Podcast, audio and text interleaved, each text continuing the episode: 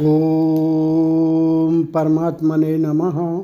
श्री नरसिंह पुराणे छठा अध्याय। अगस्त तथा वशिष्ठ जी के मित्रावरण के पुत्र रूप में उत्पन्न होने का प्रसंग।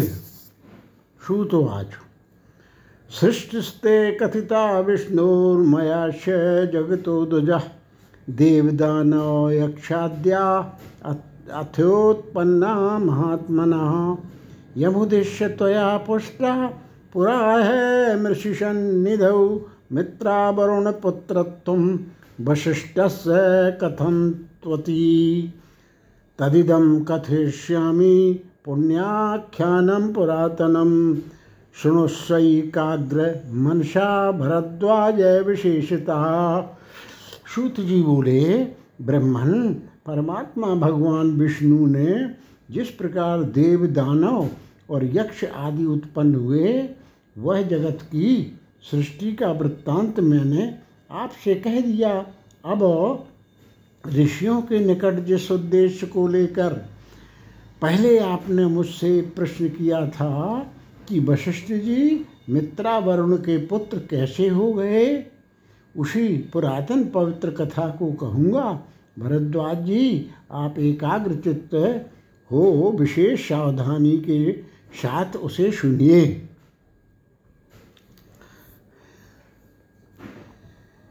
सर्वधर्मार्थ तत्व सर्ववेद विदाम्बर पारगा सर्वविद्यानां दक्षो नाम प्रजापति। तेन दत्ता, शुभा कन्या, सर्वा कमललोचना। सर्वलक्षण संपूर्ण कस्य पायत्रयोदश? तासां नामानि वक्ष्यामि निबोधत महाधुना। अदितिर्दितिर्धनु काला मूर्ता सिंहका मुनिः ए इरा क्रोधा च सुरभिर्विनिता सुरशाखसा कद्रुश्च शर्मा चैव यातु देवशुनि स्मृताः।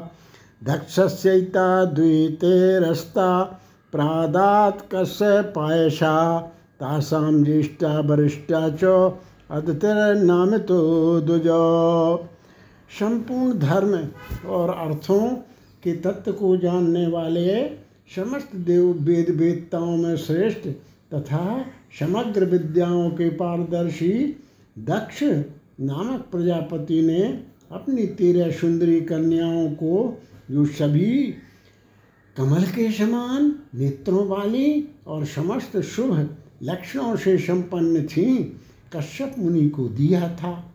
उनके नाम बतलाता हूँ। आप लोग इस समय मुझसे उनके नाम जान लें। अदिति, दिति, दनु, काला, मुहूर्ता सिंगिका मुनि, हर इरा क्रोधा, सुरभि, बिनता, सुरसा खसा, कद्रु और शर्मा जो देवताओं की कुतिया कही गई हैं, ये सभी दक्ष प्रजापति की कन्याएँ हैं। इनको दक्ष ने कश्यप जी को समर्पित किया था। विप्रवर अदिति नाम की जो कन्या थी, वही इनमें सबसे श्रेष्ठ और बड़ी थी।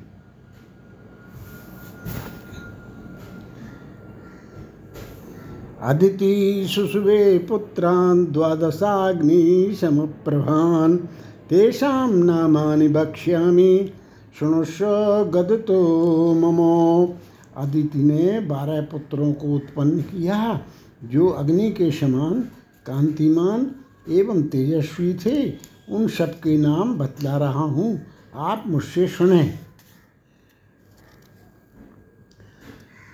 यैरिदं वासरं नक्तं वर्तते कृंशा सदा चैव मित्रोथ वर्णस्तथा। सविता चैव धाता च विवश्वाश्च महामते। त्वष्टा पूषा तथैवेन्द्रो विष्णुर्द्वादशमा उन्हीं के द्वारा सर्वदा क्रमशः दिन और रात होते रहते हैं। भग अंशु अर्यमा मित्र वरुण सविता धाता विवस्वान त्वष्टा पूषा, इंद्र और बारह में विष्णु हैं। बारह आदित्य तपते और वर्षा करते हैं। ये चो द्वादशादित्यास्तपन्ते वर्षयन्ति चो, तस्याश्च मध्यमा पुत्रो वर्णो नाम नामतः। लोकपाले ख्यातो बारुण्यां दिशि शब्दते, पश्चिमस्य समुद्रस्य प्रतीच्यां दिशि जायते। जातरूपमया श्रीमानास्ते नाम शिलोच्चयः सर्वरत्नमय शृङ्गैर्धातु प्रस्रवणान्वितैः। संयुक्तो भाति शैलेशो नानारत्नमया शुभा। महादरी गुह्याभिश्च सिंहशार्दूलनादितः नानाविविक्तभूमिषु सिद्धगन्धर्वसेवितः यस्मिन् गते दिनकरे तमसा पूयते जगत्। तस्य शृङ्गे महादिव्या जाम्बूनदमयी शुभा। रम्या मणिमयैस्तम्भैर्विहिता विश्वकर्मणा। पुरी विश्वावती नामो समृद्धा भोग भोगसाधनैः तस्यां वरुण्यादित्यो दीप्यमाना स्वतेजसा। पति सर्वान्यमान् लोकान् नियुक्तो ब्रह्मणा स्वयं उपश्यामानो गंधर्वैस्तथैवाप्सरसां गणैः। अदिति के मध्यम पुत्र वरुण लोकपाल कहे गए हैं। इनकी स्थिति वरुण दिशा पश्चिम में बतलाई जाती है। ये पश्चिम दिशा में पश्चिम समुद्र के तट पर सुशोभित होते हैं। वहाँ एक सुंदर सुवर्णमय पर्वत है। उसके शिखर सब रत्नमय हैं। उन पर नाना प्रकार की धातुएँ और झरने हैं। इनसे युक्त और नाना प्रकार के रत्नों से परिपूर्ण वह सुंदर पर्वत बड़ी शोभा पाता है। उसमें बड़े बड़े दर्रे और गुहाएँ हैं, जहाँ बाघ और सिंह दहाड़ते रहते हैं। वहाँ के अनेकानेक एकांत स्थलों पर सिद्ध और गंधर्व वास करते हैं। जब सूर्य वहाँ पहुँचते हैं, तब समस्त संसार अंधकार से पूर्ण हो जाता है। उसी पर्वत के शिखर पर विश्वकर्मा की बनाई हुई एक विश्वावती नाम की शोभनपुरी है, जो बड़ी दिव्य तथा स्वर्ण से बनी हुई है और उसमें मणियों के खंभे लगे हैं। इस प्रकार वह पुरी रमणीय एवं संपूर्ण भोग साधनों से संपन्न है। उसी में अपने तेज से प्रकाशित होते हुए वरुण नामक आदित्य ब्रह्मा जी की प्रेरणा से इन संपूर्ण लोगों का पालन करते हैं। वहाँ उनकी सेवा में गंधर्व और अप्सराएँ रहा करती हैं। दिव्य गंधानुलिप्तांगो दिव्याभरण भूषिता कदाचित वर्णो या तो मित्रेण सहतो बनम कुरुक्षेत्रे शुभे रम्ये सदा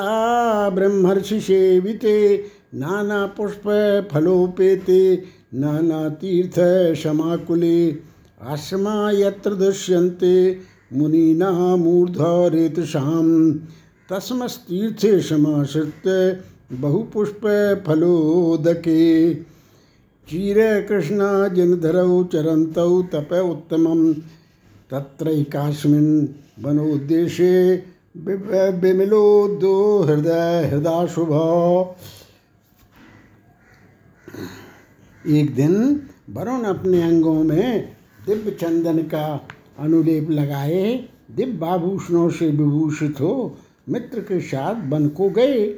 ब्रह्मर्षिगण सदा जिसका सेवन करते हैं, जो नाना प्रकार के फल और फूलों से युक्त है तथा अनेक तीर्थों से व्याप्त हैं, जहाँ ऊर्धरेता मुनियों के आश्रम दृष्टिगोचर होते हैं तथा जो प्रचुर फल, फूल और जल से पूर्ण हैं, उस सुंदर सुरम्य कुरुक्षेत्र तीर्थ में पहुंचकर वे दोनों देवता चीर और कृष्ण चर्म धारण करके तपस्या करने लगे। वहाँ पर वन के एक भाग में निर्मल जल से भरा हुआ एक सुंदर सरोवर है। बहुगुल में लता कीनो, नाना पक्षी निवेशिता, नाना तरु बन बनच्छन्नो नलिन्या चोप शोभिता पौण्डरीकैति ख्यातो मीनकच्छप सेविता ततस्तु मित्रावर्णौ भ्रातरौ वनचारिणी तम तु देशम गतौ देवौ विवस्वतौ इदर्छया जो बहुत सी झाड़ियों और बेलों से आवृत है अनेक अनेक पक्षी उसका सेवन करते हैं। वह भांति भांति के वृक्ष समूहों से आच्छन्न और कमलों से सुशोभित है, उस सरोवर की पौंडरीक नाम से प्रसिद्धि है। उसमें बहुत सी मछलियाँ और कछुए निवास करते हैं। तप आरंभ करने से पश, के पश्चात वे दोनों भाई, मित्र और वरुण, देवता, एक दिन वन में विचरण करते और स्वेच्छानुसार घूमते हुए उस सरोवर की ओर गए।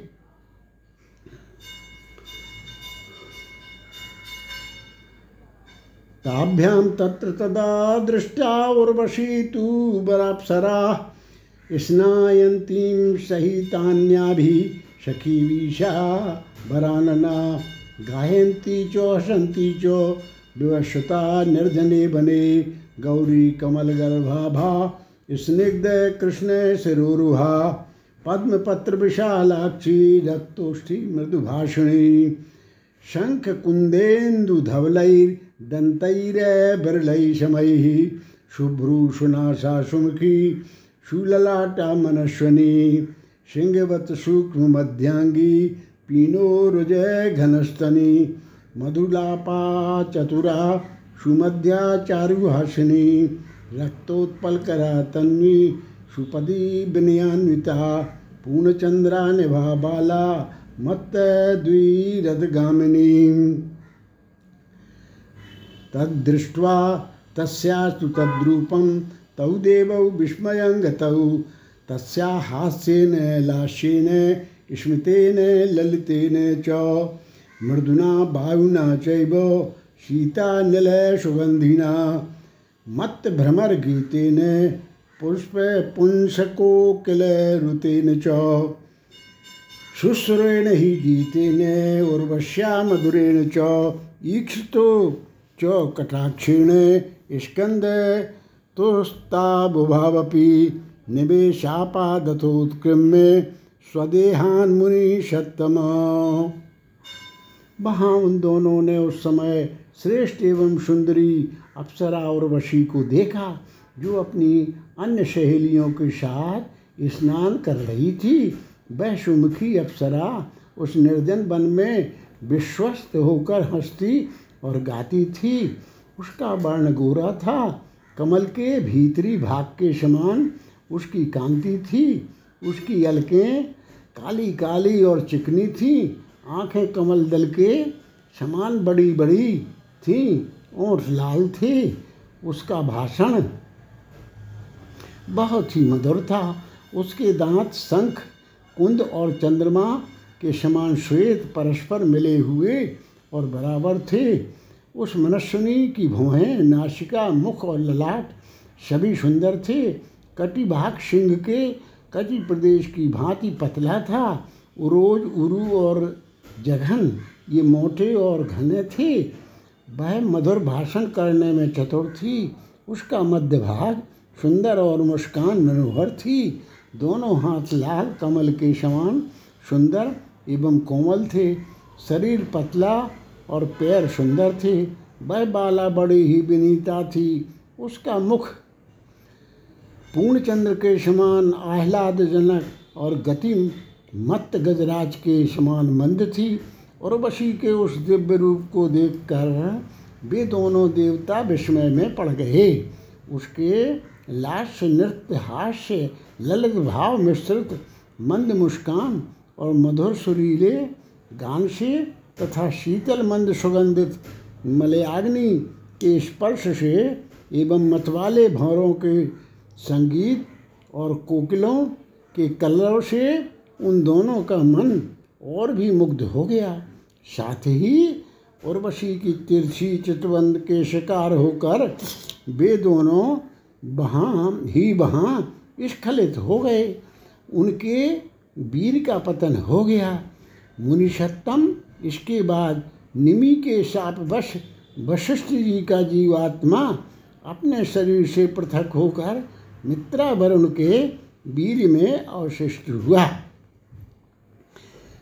एक बार राजा निमि ने यज्ञ करने की इच्छा से अपने पुरोहित वशिष्ठ जी से परामर्श किया।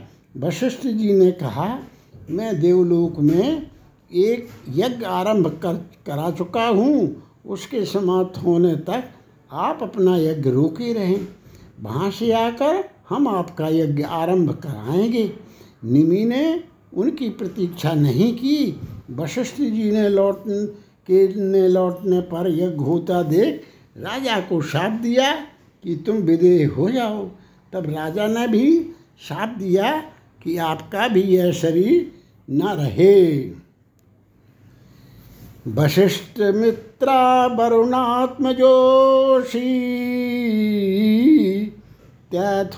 चुरागत ही विश्वदेवा। रीतस्त्रिभागम कमले चरत वशिष्ठ एवं तु पितामहोक्ते। वशिष्ठ, तुम मित्रावरुण के पुत्र होगे इस प्रकार विश्वदेवों ने निमि के शुक्र में आकर कहा था तथा ब्रह्मा जी का भी यही कथन था। अतएव मित्रावरुण के तीन स्थानों पर गिरे हुए वीर से जो भाग कमल गिरा था, उसी से वशिष्ठ जी हुए। तदा संभवद्रेता कमलेथ स्थले जले। अरविंदे वशिष्ठस्तु जाता सा मुनिषत्तमः स्थले त्वागस्त्या शम्भूतो जले मत्स्य महादुतिः। तत्र जातो मतिमान् वशिष्ठा कुम्भे त्वगस्त्या सलिलेथ मत्स्या। स्थानत्रये तत्पतितं समानं मित्रस्य यस्माद्वरुणस्य रेतः एतस्मिन्नेव काले तु गता सा उर्वशी दिवम्, उपेतता नृसीन् देवौ गतौ भूयाशुमाश्रमम्। यमावपि तु तप्येते पुनरुग्रं परन्तपः। उन दोनों देवताओं का वीर तीन भागों में विभक्त होकर कमल, जल और स्थल पर घड़े में गिरा। कमल पर गिरे हुए वीर से मुनिवर वशिष्ठ उत्पन्न हुए। स्थल पर गिरे हुए रेतस से अगस्त और जल में गिरे हुए शुक्र से अत्यंत कांतिमान मत्स्य की उत्पत्ति हुई। इस तरह उस कमल पर बुद्धिमान वशिष्ठ कुंभ में अगस्त और जल में मत्स्य का आविर्भाव हुआ, क्योंकि मित्रावरुण का वीर तीनों स्थानों पर बराबर गिरा था। इसी समय उर्वशी स्वर्गलोक में चली गई। वशिष्ठ और अगस्त इन दोनों ऋषियों को साथ लेकर वे दोनों देवता पुनः अपने आश्रम में लौट आए और पुनः उन दोनों ने अत्यंत उग्र तप आरंभ किया।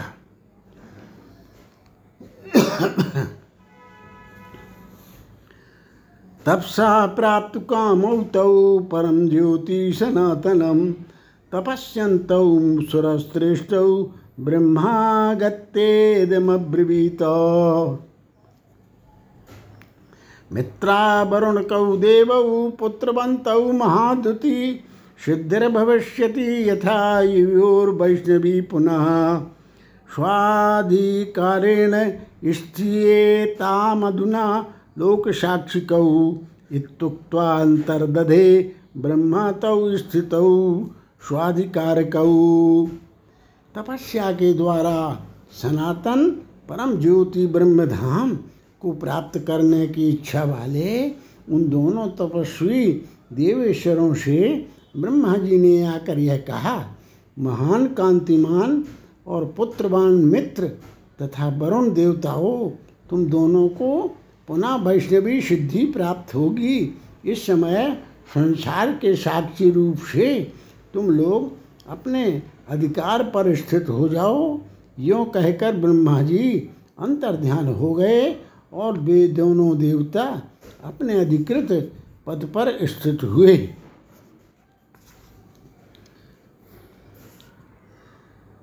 एवं ते कथितं विप्रो वशिष्ठस्य महात्मना मित्रावरुणपुत्रत्वं मगस्तस्य च धीमितः।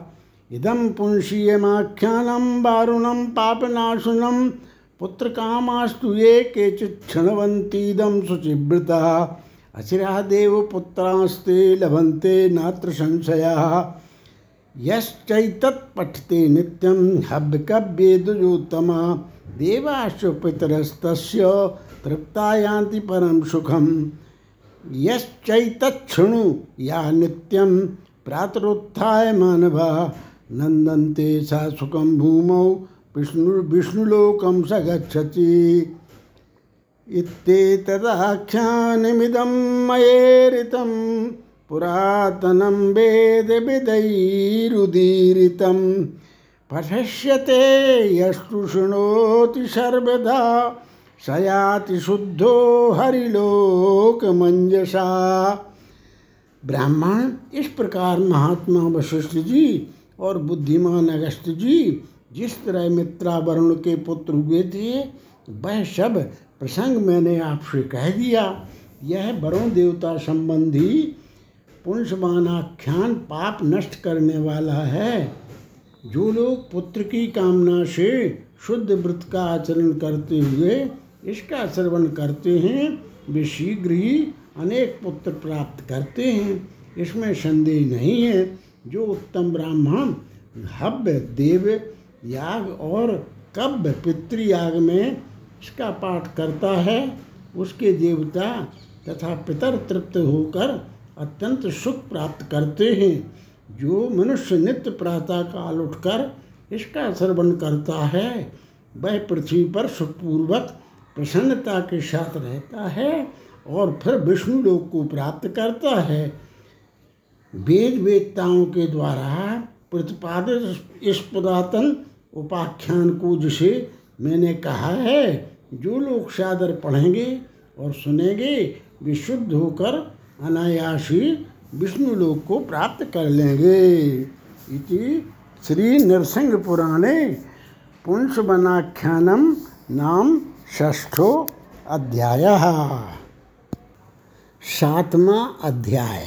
मार्कंडे जी के द्वारा तपस्या पूर्वक श्री हरि की आराधना, मृत्युंजय स्तोत्र का पाठ और मृत्यु पर विजय प्राप्त करना। श्री भरद्वाज उवाच। मार्कंडेन मुनिना कथम मृत्यु पराजिता एक एतदाख्यायि मे सूत त्वैतत सुसूचितम पुरा। श्री भरद्वाज जी बोले सूत जी मार्कंडे मुनि ने मृत्यु को कैसे पराजित किया? यह मुझे बताइए। आपने पहले यह सूचित किया था कि वे मृत्यु पर विजय विजयी हुए थे। सूतवाच इदंतु महदाख्यानम भरद्वाज शृणुष्व मे शृण्वन्तु ऋष्यश्चे मे, पुरावृत्तं ब्रवीम्यहं कुरुक्षेत्रे महापुण्ये व्यासपीठे वराश्रमे तत्रासीनं मुनिवरं कृष्णद्वैपायनं मुनिम। कृतस्नानं, कृतजपं मुनिशिष्यै समावृतं वेद, वेदार्थतत्त्वज्ञं सर्वशास्त्रविशारदं प्रणिपत्य यथा न्यायं शुका परमधार्मिका एवमेवार्थमुद्दिश्य तं पप्रच्छ कृताञ्जलिः यमुद्दिश्य, वयं पृष्टस्त्वया यात्र मुनिसन्निधौ नरसिंहश्च भक्तेन, कृततीर्थनिवासिना। सूत जी बोले, भरद्वाज जी, इस महान पुरातन इतिहास को आप और ये सभी ऋषि सुने, मैं कह रहा हूँ, अत्यंत पवित्र कुरुक्षेत्र में व्यासपीठ पर एक सुंदर आश्रम में स्नान तथा जप आदि समाप्त करके व्यास आसन पर बैठे हुए और शिष्यभूत मुनियों से घिरे हुए मुनिवर महर्षि कृष्ण द्वैपायन से, जो वेद और वेदार्थ के तत्ववेदता तथा संपूर्ण शास्त्रों के विशेषज्ञ थे। परम धर्मात्मा सुखदेव जी ने हाथ जोड़ इन्हें यथोचित रूप से प्रणाम कर इसी विषय को जाने के लिए प्रश्न किया था, जिसके लिए कि इन मुनियों के निकट पुण्य तीर्थ निवासी नरसिंह भक्त ने मुझसे पूछा है। श्री शुकवाच मार्कंडेन मुनिना कथम मृत्यु पराजिता? एतदाख्यायी में तात श्रोतुमिच्छामि ते धुना। श्री सुखदेव जी बोले, पिताजी मार्कंडे मुनि ने मृत्यु पर कैसे विजय पाई? यह कथा कहिए, इस समय मैं आपसे यही सुनना चाहता हूँ। व्यासवाच। मार्कंडेन मुनिना यथा मृत्यु पराजिता। तथा ते कथिष्यामि शृणुवत्स महामते। शृण्वन्तु मुनयश्चे मे कथमानं महामयाधुना। मत्स्याश्चैव शृण्वन्तु मैदाख्यानमुत्तमम व्यास जी बोले, महामते पुत्र मारकंडे मुनि ने जिस प्रकार मृत्यु पर विजय पाई वह तुमसे कहता हूँ, सुनो, मुझसे कहे जाने वाले इस महान एवं उत्तम उपाख्यान को ये सभी मुनि और मेरे शिष्यगण भी सुने। भृगोख्यात ख्यात्यां समुत्पन्नो मृकंड मृकंडुर्नाम वै सुता सुमित्रा नाम वै पत्नी मृकंडोस्तु महात्मना धर्मज्ञा धर्मनिरता पति शुश्रूषणे रता तस्यां तस्य जातो मार्कंडेयो महामति। भृगुपुत्रौ महाभागो बालत्वेपि महामति। बभ्रदे बल्लभो बाला पित्रा तत्कृतक्रिया भृगु जी के भृगुजी के उनकी पत्नी ख्याति के गर्भ से मृकंडु नामक एक पुत्र हुआ। महात्मा मृकंडु की पत्नी सुमित्रा हुई। वह धर्म को जानने वाली, धर्म धर्मपरायणा और पति की सेवा में लगी रहने वाली थी। इसी के गर्भ से मृकंडू के पुत्र मेधावी मारकंडे जी हुए। ये भृगु के पौत्र महाभाग मारकंडे बचपन में भी बड़े बुद्धिमान थे। पिता के द्वारा जात कर्म आदि संस्कार कर देने पर माँ बाप के लाडले बालक मारकंडे जी का जी क्रमशः बढ़ने लगे। तस्मिन् वै जातमात्रे तु आगमी कश्चिदब्रवीत वर्षे द्वादश, द्वादशमे पुणे मृत्युरस्य भविष्यति। श्रुत्वा तन्मातृपितरौ दुःखतौ तौ बभूवतु। विदूयमान हृदयौ तं निरीक्ष्य महामते, तथापि तत्पिता तस्य यत्नात् काले क्रियान्तता चकार सर्वा मेधावी उपनीतो गृह गुरुर्गृहे। वेद, वेदानेवाभ्यस सन्नास्ते गुरुशुश्रूषणोद्यता स्वस्वीकृत वेदशास्त्राणि शापनरग्रहमागता। माता पितृनमस्कृत पादयोर्वियान्विता तस्थौ तत्र गृह धीमान मार्कंडेयो महामुनि। उनके जन्म लेते ही किसी भविष्यवेता ज्योतिषी ने यह कहा था कि बारह माह वर्ष पूर्ण होते ही इस बालक की मृत्यु हो जाएगी। यह सुनकर उनके माता पिता बहुत ही दुखी हुए। महामते उन्हें देख देख कर उन दोनों का हृदय व्यथित होता रहता था। तथापि उनके पिता ने उनके नामकरण आदि सभी संस्कार किए। तत्पश्चात मेधावी बालक मारकंडेय गुरु के घर ले जाए गए। वहाँ उनका उपनयन संस्कार हुआ। वहाँ वे गुरु की सेवा में तत्पर रहकर वेदाभ्यास करते हुए ही रहने लगे। वेद शास्त्रों का यथावत अध्ययन करके वे पुनः अपने घर लौट रहे घर आने पर बुद्धिमान महामुनि मारकंडे ने विनय पूर्वक माता पिता के चरणों में शीश झुकाया और तब से वे घर पर ही रहने लगे। तन्निरीक्ष महात्मानं शतप्रज्ञं च विचक्षणं दुःखतौ तौ भृशं तत्र तन्माता पितरौ शुचा। तौ दृष्ट्वा दुःखमापन्नौ मार्कण्डेयो महामती। उवाच वचनं तत्र किमर्थं दुःखमीदृशम् सदैतत्कुरुषे मातस्तानेन सह धीमिता वक्तुर्मह मर्हसि दुःखस्य कारणं मम पृच्छता। इत्युक्त्वा तेन पुत्रेण माता तस्य महात्मना।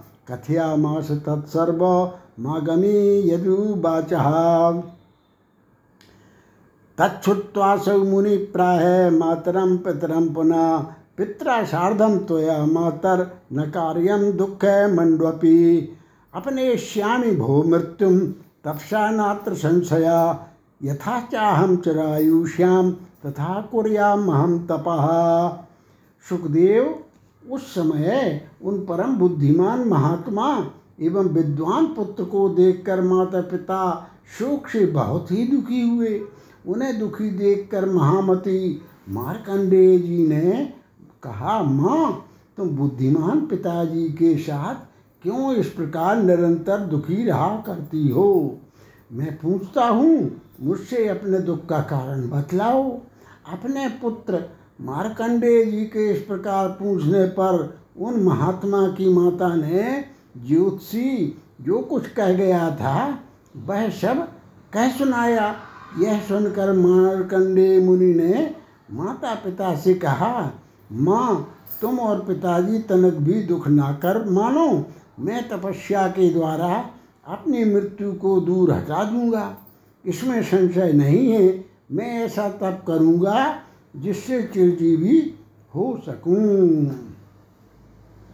इत्युक्त्वा तौ समाश्वास्य पितरौ वनमभ्यगात बल्लीवटं नाम वनं नाना ऋषीन् सेवितं तत्रासौ मुनिभिः सार्ध मासीनं स्वापितामहं भृगुं ददर्श धर्मज्ञं मार्कंडेयो महामति। इस प्रकार कहकर माता पिता को आश्वासन देकर वे अनेक ऋषियों से सुशोभित बल्ली बट नामक वन में गए, वहाँ पहुँचकर महामती मार्कंडेय जी ने मुनियों के साथ विराजमान अपने पितामह धर्मात्मा भृगु जी का दर्शन किया। अभिवाद्य था न्याय मुनिश्चैव स धार्मिका कृताञ्जलिपुटो भूत्वा तस्थौ तदुपुरतोदमी गतायुषं ततो दृष्ट्वा पौत्रं बालं महामती। भृगुडाः महाभार्गं मार्कण्डेयं तदा शिशुं किमागतोषि पुत्रात्र पितुस्ते कुशलं पुनः मातुश्च बान्धवानां च किमागमने कारणम्। इत्येवमुक्तो भृगुणा मार्कण्डेयो महामतिः। उवाच सकलं तस्मै आदेशी वचनं तदा। पौत्रस्य वचनं श्रुत्वा भृगुस्तु पुनरब्रवीत्। एवं सति महाबुद्धे किम तुम कर्म चिकीर्षि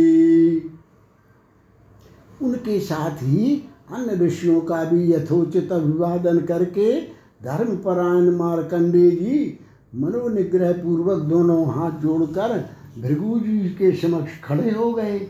महामती, भृगु जी ने अपने बालक पौत्र महाभाग मार्कंडेय को जिसकी आयु आयु प्राय बीत चुकी थी, देखकर कहा वत्स तुम यहाँ कैसे आए?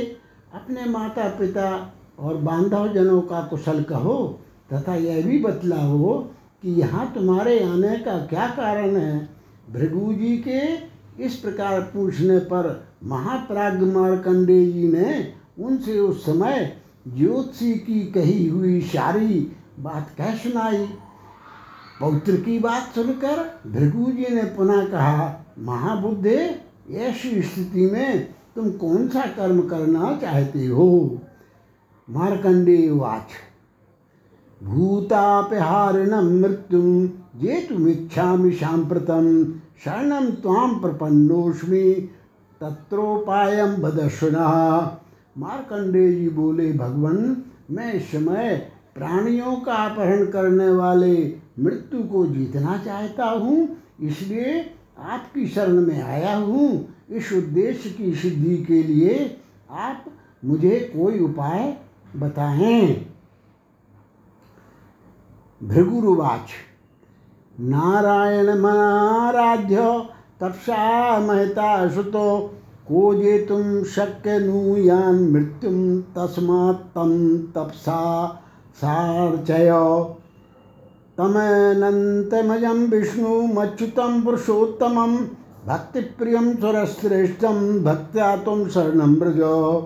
तमेव शरणं पूर्वं गतवान् नारदो मुनि, तपसा महता वत्स नारायण मनामयं तत्प्रसादान् महाभाग नारदो ब्रह्मणासुता जरा मृत्युं विजित्याशु दीर्घायुर्वर्धते सुखम। तामृते पुंडरीकाक्षम नारसिंहम जनार्दनम कह कुर्बान मानवो वत्स मृत्यु सत्या निवारिणम तमनंतजम विष्णु कृष्णम जिष्णु श्रियापतिम गोविंदम गोपतिम देवम सततम शरण व्रज नरसिंहम महादेव, यदि पूज्य शेषदा वत्स जेता स्मृत्युत्व सततम नात्र संशया। भृगु जी बोले, पुत्र, बहुत बड़ी तपस्या के द्वारा भगवान नारायण की आराधना किए बिना कौन मृत्यु को जीत सकता है? इसलिए तुम तपस्या द्वारा उन्हीं का अर्चन करो। भक्तों के प्रियतम और देवताओं में सर्वश्रेष्ठ, उन अनंत अजन्मा अच्युत पुरुषोत्तम भगवान विष्णु की शरण में जाओ। वत्स पूर्व काल में नारद मुनि भी महान तप के द्वारा उन्हीं अनामय भगवान नारायण की शरण में गए थे। महाभाग, ब्रह्मपुत्र नारद जी, उन्हीं की कृपा से जरा और मृत्यु को शीघ्र ही जीत कर दीर्घायु हो सुखपूर्वक रहते हैं। पुत्र, उन कमल लोचन नृसिंह स्वरूप भगवान जनार्दन के बिना कौन मनुष्य यहाँ मृत्यु की सत्ता का निवारण कर सकता है। तुम निरंतर उन्हीं अनंत, अजन्मा विजयी कृष्ण वर्ण लक्ष्मीपति, गोविंद, गोपति, भगवान विष्णु की शरण में जाओ। वत्स, यदि तुम सदा उन महान देवता भगवान नरसिंह की पूजा करते रहोगे तो सदा के लिए मृत्यु पर विजय प्राप्त कर लोगे। इसमें संशय नहीं है। व्यासवाच। उक्ता पिता बहे नैवम भृगुणा पुनरब्रवीत। मारकंडेयो महातेजा। विनयात स्वापितामहम। व्यास जी बोले, पितामह, भृगु के इस प्रकार कहने पर महान तेजस्वी मार्कंडे जी ने उनसे विनयपूर्वक कहा।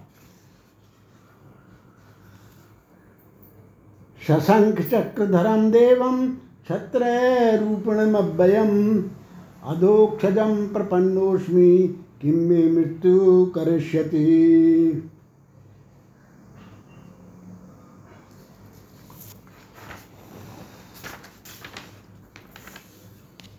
मार्कंडे उवाच।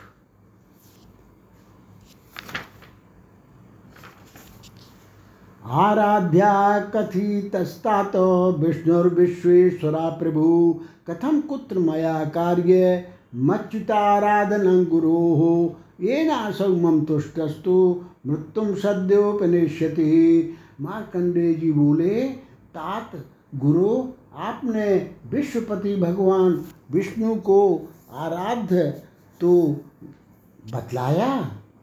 परंतु मैं उन अच्युत की आराधना कहाँ और किस प्रकार करूँ, जिससे वे शीघ्र प्रसन्न होकर मेरी मृत्यु को दूर कर दें? भृगुरुवाच। तुंगभद्रेति विख्याता या नदी सह्य पर्वते, तत्र भद्र बटे वत्सो तम प्रतिष्ठाप्य केशवम।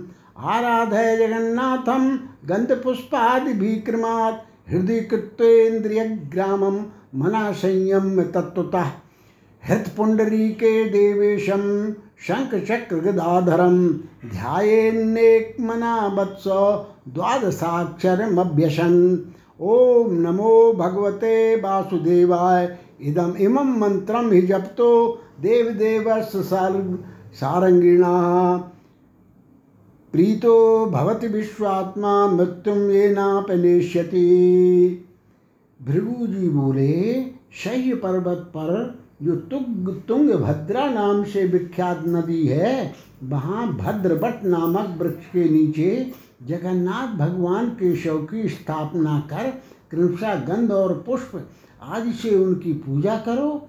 इंद्रियों को मन में नियंत्रित कर, मन में को भी पूर्णता संयम में रखते हुए एकाग्र चित्त हो। ओम नमो भगवते वासुदेवाय। इस द्वादशाक्षर मंत्र का जप करो और अपने हृदय कमल में शंख, चक्र, गदा एवं पद्म धारण किए देवेश्वर, भगवान विष्णु का ध्यान किया करो। जो देवादिदेव सारंग धनवा विष्णु के इस द्वादशाक्षर मंत्र का जाप करता है, उसके ऊपर वे विश्वात्मा प्रसन्न होते हैं। तुम भी इसका जप करो, जिससे प्रसन्न होकर वे तुम्हारी मृत्यु दूर कर देंगे। व्यासवाच। युक्त इत्युक्तस्तं प्रणम्याथ साजगाम तपोवनं शय्यपादो पादोद्भवायास्तु भद्रायास्तटमुत्तमं नानाद्रुमलताकीर्णं नानापुष्पोपशोभितं गुल्मवेणुलताकीर्णं नानामुनिजनाकुलं तत्र विष्णुं प्रतिष्ठाप्य गन्धधूपादिभिक्रमात्। पूजयामास देवीशं मार्कण्डेयो महामुनिः, पूजित्वा हरिं तत्र तपस्तेपेषु दुष्करम् निराहारो मनुष्यत्र वर्षमेकमतन्द्रितः मान्त्रोक्तकाले त्वासन्ने दिने तत्र महामतिः। स्नात्वा यथोक्तविधिना कृत्वा विष्णोस्तथार्चनं हृदि कृत्वेन्द्रियग्रामं विशुद्धेनान्तरात्मना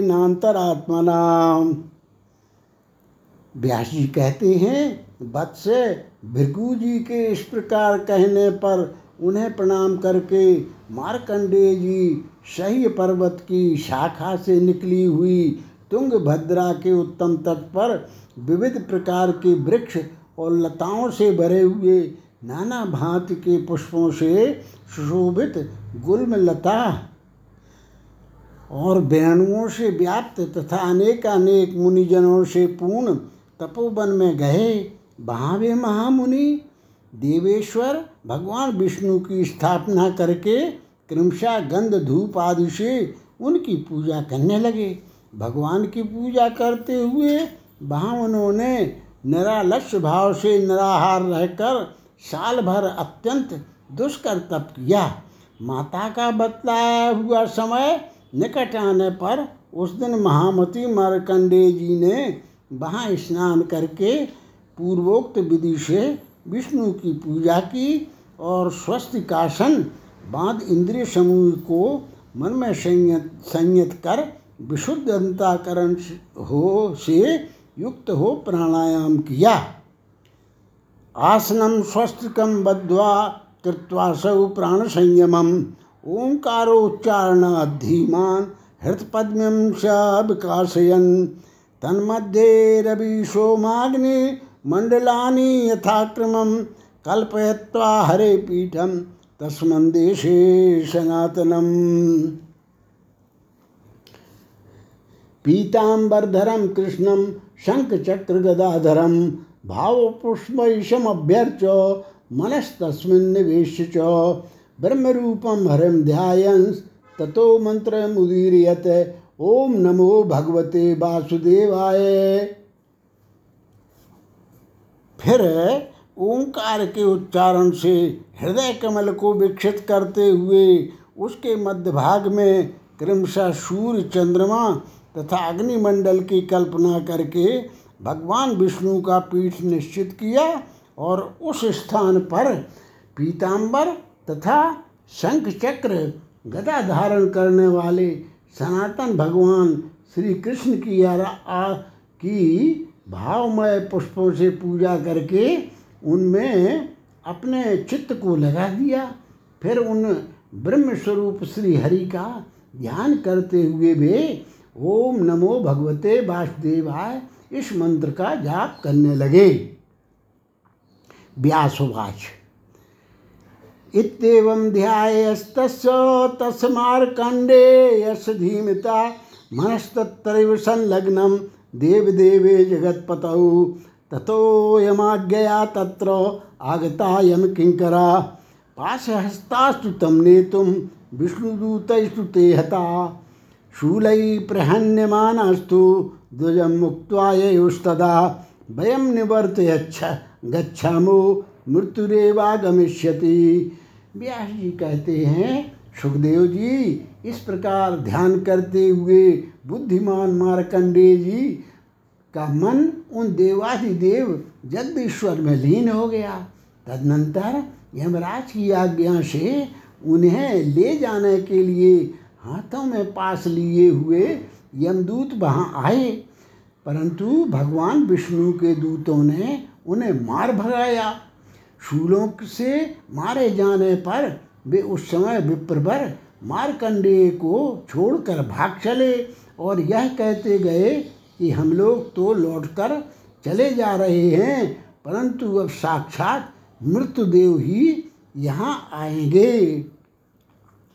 विष्णुदूता ऊचु यत्ना स्वामिनो नाम लोकनाथ से सारंगिणा कोयमस्तत्मृत्युर्वा काला कलहतांबर। विष्णुदूत बोले, जहाँ हमारे स्वामी जगदीश्वर सारंग धनवा भगवान विष्णु का नाम जपा जाता हो, वहाँ उनकी क्या विषात है? ग्रसने वालों में श्रेष्ठ काल, मृत्यु अथवा यमराज कौन होते हैं? व्यासवाच। आगत स्वयमेवा है, मृत्यु पार्श्व महात्मना मार्कंडेयस बभ्रामो विष्णु किंकर शंकया। ते द्यु, ते युद्ध्यभ्यासु मुसलाना नाशयन विष्णु किंकरा। विष्णुवाज्ञा हनश्यामो मृत्युमध्येति संसिता। ततो विष्णु पर मना मार्कंडेयो महामती। तुष्ट्वा प्रणतो भूत्वा देवदेवं जनार्दनं। विष्णुनैवोदितं यत्तस् स्तोत्रं कर्णे महात्मना। सुभाषितेन मनसा, तेन तुष्ट्वा माधवम। व्यास जी कहते हैं यमदूतों के लौटने के बाद साक्षात मृत्यु ने ही वहाँ आकर उन्हें यमलोक चलने को कहा। परंतु विष्णुदूतों के डर से वे महात्मा मार्कंडेय के आसपास ही घूमते रह गए। उन्हें स्पर्श करने का साहस न कर सके। इधर विष्णुदूत भी शीघ्र ही लोहे के मूसल उठाकर खड़े हो गए। उन्होंने अपने मन में यह निश्चय कर लिया था कि आज हम लोग विष्णु की आज्ञा से मृत्यु का वध कर डालेंगे। तत्पश्चात महामती मार्कंडेय जी भगवान विष्णु में चित्त लगाए, उन देवादिदेव जनार्दन को प्रणाम करते हुए स्तुति करने लगे। भगवान विष्णु ने ही वह स्तोत्र उन महात्मा के कान में कह दिया।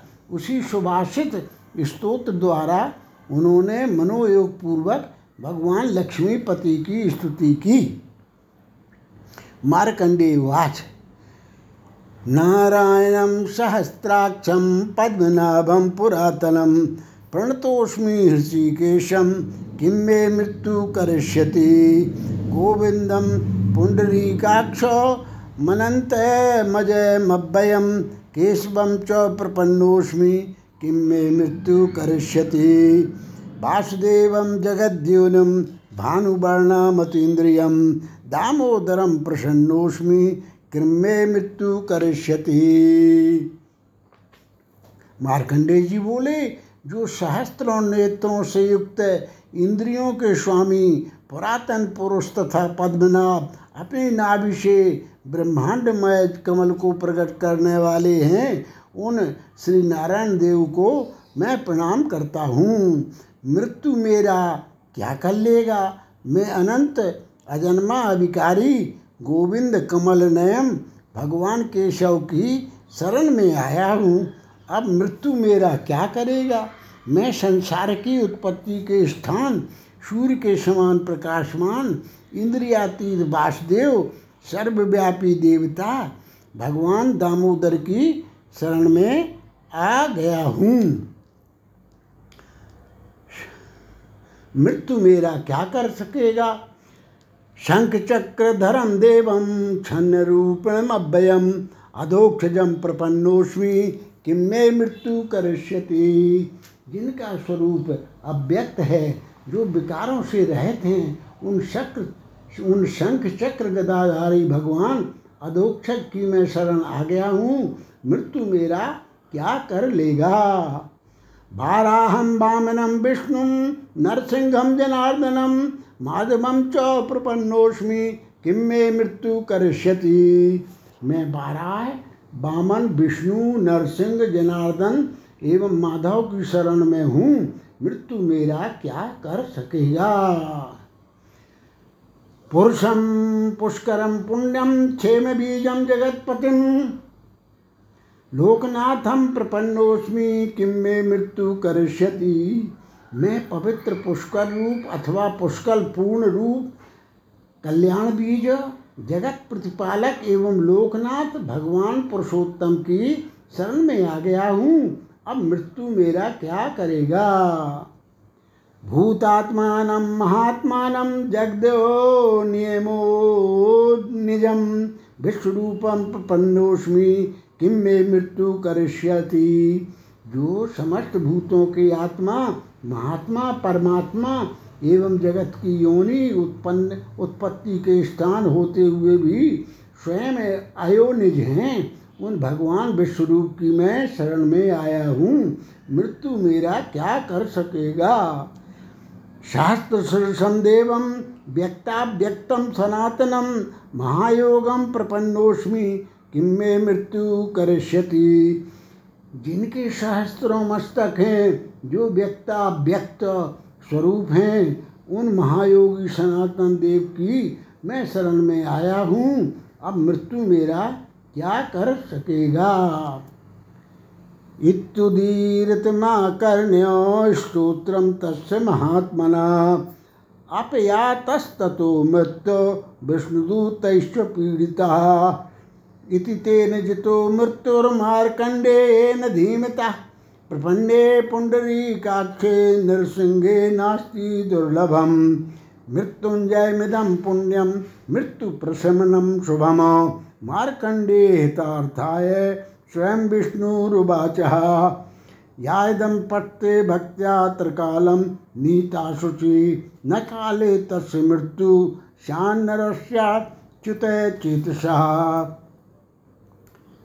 पद्म मध्ये पुरुषं पुराणं, नारायणं शाश्वतमादिदेवं सञ्चित्य सूर्यादपि राजमानं मृत्युम सयोगी जत सदैव।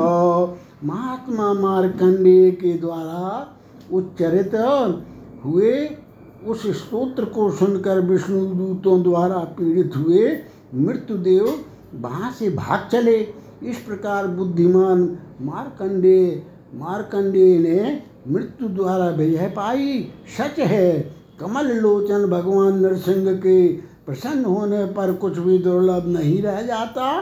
स्वयं भगवान विष्णु ने ही मार्कंडेय जी के हित के लिए मृत्यु को शांत करने वाले इस परम पावन मंगलमय मृत्युंजय स्तोत्र का उपदेश किया था, जो नित्य नियम पूर्वक पवित्र भाव से भक्ति युक्त होकर सायं प्रातः और मध्यान्ह तीनों समय इस स्तोत्र का पाठ करता है, भगवान अच्युत में चित्त लगाने वाले उस पुरुष का अकाल मरण नहीं होता। योगी मार्कंडेय ने अपने हृदय कमल में सूर्य से भी अधिक प्रकाशमान सनातन पुराण पुरुष आदिदेव नारायण का चिंतन करके तत्काल मृत्यु पर विजय प्राप्त कर ली। इति श्री नरसिंह पुराणे मार्कंडे मृत्युंजयो नाम सप्तमो अध्याय।